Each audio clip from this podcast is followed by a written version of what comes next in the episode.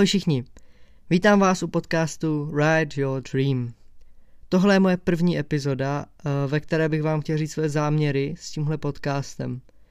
Mým hlavním cílem je informovat o svých poznacích a dojmech z řízení motorky, pohybu v provozu a celkově o čemkoliv, co se motorek týká a přijde mi na mysl. Bezpečnost na silnicích je mojí prioritou a na motorce se člověk vystavuje nebezpečí pokaždé, když na ní nasedne. A ve spoustě případů nemusí být chyba ani na vaší straně, ale jakmile to auto, které tu chybu udělá, do vás nabourá, tak vy nemáte šanci. Eh, ale řídit motorku a jenom se bát, to nemá smysl. Pokud by tenhle případ měl nastat, tak to je už lepší jezdit autobusem.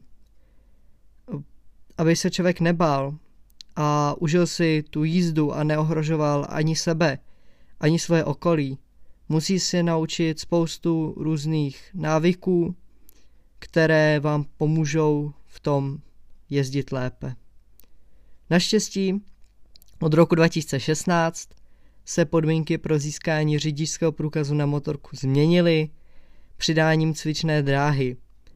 A musím říct i za sebe, že ta cvičná dráha není úplně nejjednodušší, ale samozřejmě váš učitel autoškoly by na to měl dohlédnout, že tu dráhu zvládáte, než jdete ke zkouškám.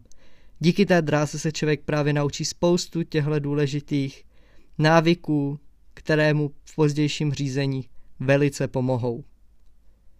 Já sám řídím od srpna 2018, zatím bez nehody a pokuty. Tak doufám, že v tomhle postupu vytrvám. Každopádně tenhle podcast je směřovaný hlavně pro lajky a lidi, kteří mají zájem o to se na motorce teprve naučit jezdit, hlásit se do autoškoly a tak dále.